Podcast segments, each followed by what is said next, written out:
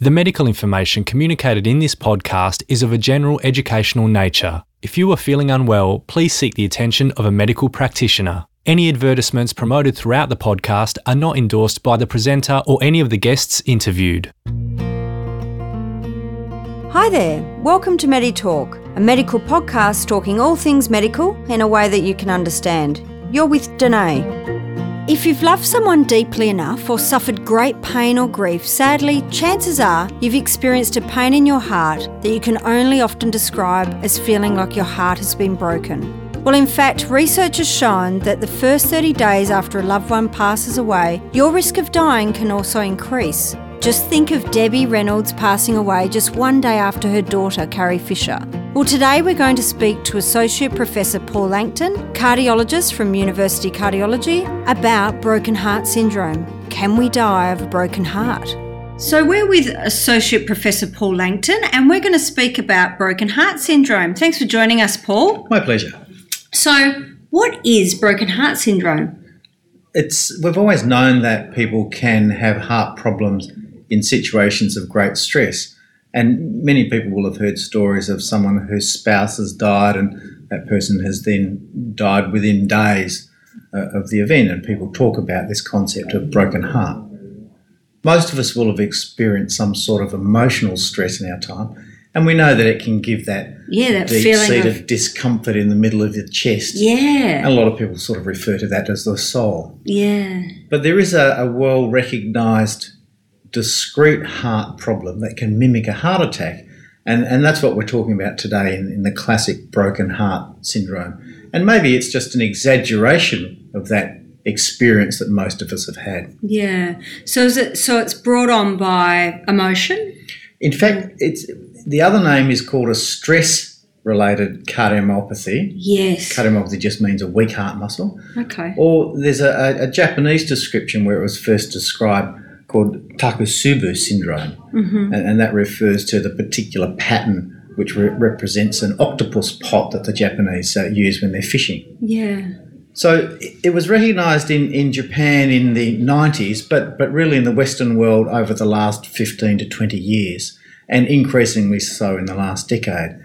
And it can mimic a heart attack in that people uh, will have an event usually brought on shortly after either a severe physical or emotional stress. So okay. it can be either of those things that bring on a stress cardiomyopathy that's hmm. oh. mimicking a heart attack. And really, when people come into hospital, often it looks very much like a heart attack, and it's only after we check out their heart blood vessels and realise they don't have a sudden obstruction of a coronary artery, that is the normal cause of a heart attack, that we realised that in that case, it's probably related to one of these broken heart syndromes. Okay. So, can you die from it then? It's thought that the risk of death is less than the risk with a, true heart attack. Mm. But there hmm. certainly have been cases of severe heart failure or deaths. They're probably much less common than with a heart attack, mm. but it's certainly something that we would still treat very seriously while mm. we're hmm. working out what's going on and making sure that the that each patient is okay. And are more are people more prone to um, suffer from this? You know, or suffers a very subjective term. That's true. So there's there's two ways of looking at it. If it's occurring in the setting of a severe emotional stress as opposed to a physical stress, then of course there's this suffering related to that, which is often an ongoing thing. If you mm. if uh, you've lost a loved one and there's yeah. a grieving process that's naturally part of that. And likewise, if you've had a severe physical stress, there may be an associated physical injury. Mm. One particular patient I recall very well was a relatively young man, yeah. and that's a bit unusual. But he'd had a very, very heavy object dropped on his foot, wow. and his foot was badly smashed up, and then he developed the broken heart as a consequence of that. So, does that happen straight away? So, would he hurt his foot and then you feel these it, it feelings? often happens within hours or a day. So if someone's oh. lost a loved one, yeah. you might have the symptoms increasing over the next day or two. Yeah. But if it's a, a, sudden physical injury, it's usually within hours. Wow. One other um, patient was uh, um, a, a woman who had who had uh, gone through her menopause a few years earlier, and that's that's the very typical type of patient this affects. Yeah. And she'd been doing very very vigorous physical activity. She was a very very fit lady, and she'd been mountain biking at altitude overseas. And in her case, it was probably the extreme physical stress that brought up on the condition later on the same day. Wow. So there are a variety of different situations, Yeah. but generally it's occurring quite soon after the stressful event. Okay. So, what are the symptoms that you would feel of a heart attack or broken heart syndrome? What would you feel? In both cases, the classic is a discomfort in the chest. People often talk about chest pain, but pain is a word that means different things for different, people. Yeah. And when we're talking about a, a heart attack or a broken heart syndrome, that pain is often experienced as a severe tightness or sometimes a heaviness rather than a sharp stabbing mm. pain that people typically think about. And that's often associated with a degree of breathlessness. Mm. Now, we all get a bit breathless if we, for instance, climb up a few flights of stairs. What we're talking about here is an unusual degree of breathlessness for the situation. So, there are the two main things. And then sometimes you'll have other things like uh, lightheadedness from low blood pressure or nausea or sweating and, and feeling anxious. Uh, But they're, they're specific features. It's mainly chest pain and shortness of breath. Okay. So, can it actually then bring on a heart attack? When we talk about a, a- classic heart attack, that means a, a large blood vessel on the outer surface of the heart has blocked off suddenly. And if that blockage goes for more than a couple of hours, then there will be death of heart muscle. And, and, and that's an irreversible thing. And in the same way as if you uh, cut a, a, deep bit of skin, hmm. the, the skin might repair, but you'll be left with a scar there. Yes. So, in the situation of a, a significant heart attack, there will be a residual scar. Okay. This uh, this stress related broken heart syndrome is a bit different in that we can see blood markers that hmm. se- te- that tell us that the heart's under a degree of stress and that there's some some diffuse low level damage. Hmm. However, if people get through that initial early phase, normally the heart completely recovers and there is no residual scar. Yeah. So, so um, the blood test might show some damage initially, but it's not permanent scarring damage in the same way as a large heart attack would cause. Okay. So, then is that possible that someone might suffer these symptoms but not get to hospital and then they might not even know that they've had this happen to them or. Well, I think that's quite quite true. That what we are probably seeing is only the more severe cases, Yeah. and there are probably many uh, cases of less severe um, broken heart that that really the heart just heals by itself, and, and that's where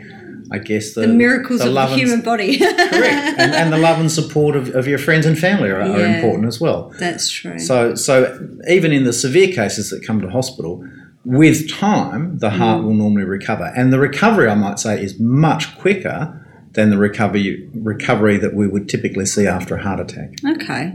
And so, how common is it that this hap- that this could happen? It, it's it's an evolving area where we recognise it more readily now than we may have in the past. Mm. However, in the past, we were mainly seeing people with very major heart attacks, and it's probably only a small fraction of them, perhaps 1% or less.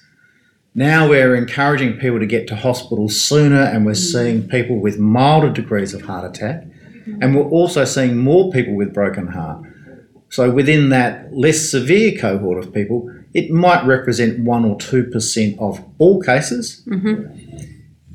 It has a, a an unequal distribution, so it turns out that girls are a little bit more prone to this phenomenon than boys, hmm. and in particular girls after they go through their menopause. Okay. So it's definitely related to physical or emotional stress that releases a series of stress hormones. But it looks like girls after the menopause, that is when they when estrogen's been removed mostly from their bodies, they become very much prone, more prone to this uh, condition. So we're seeing broken heart perhaps in in three or four percent of postmenopausal women presenting with what otherwise would look like a heart attack. Okay. And so, what's the treatment for this condition? So, you've been diagnosed with it. So, how do you get yourself well? Well, in fact, you have to take a little bit of a step back because Yeah. We can make a clever diagnosis later, but when someone first presents to a heart at- to a hospital, we would assume that they're having a heart attack, and we would treat them as if this could be a heart attack because that's the most likely condition. If um, if we have a particular type of heart attack which is associated with ECG changes called an elevated ST segments, we would normally try and take that person to the heart operating theatre and do an angiogram. And if there's a very major blockage, we'd try and get that opened up by a variety of means. Mm. In the situation of a broken heart, someone would present with what looks like a heart attack. Mm. And if they had those ECG changes, we'd take them to the lab, and what we'd find is that the heart arteries are perfectly fine. Yeah, right. And, and at that point, we'd say, well, because it looked like a heart attack, but in, in fact the arteries are perfectly open, it, this may be a episode of broken heart. Okay. Sometimes in less severe cases, we won't need to go straight to the cath lab, and we might do an ultrasound of the heart. So, so either at the time of an angiogram in the severe cases, or at the time of an ultrasound in the less severe cases, we'll see this characteristic shape of how the, the bottom half to two thirds of the heart is not really working properly, hmm. but the top part of the heart or the base of the heart is still squeezing normally. And that, that's the diagnostic pattern. Once we see that, we would generally give people beta blockers, that is, uh, medication to block the effect of excessive levels of adrenaline and noradrenaline. They're the two main stress hormones in the body. And if the heart muscle is, is quite weak, we'd also use a, a medication called an ACE inhibitor because we know in other circumstances that helps the heart to recover from any sort of injury. So they're the mainstays of treatment. But in reality, we don't have very big clinical trials to inform us.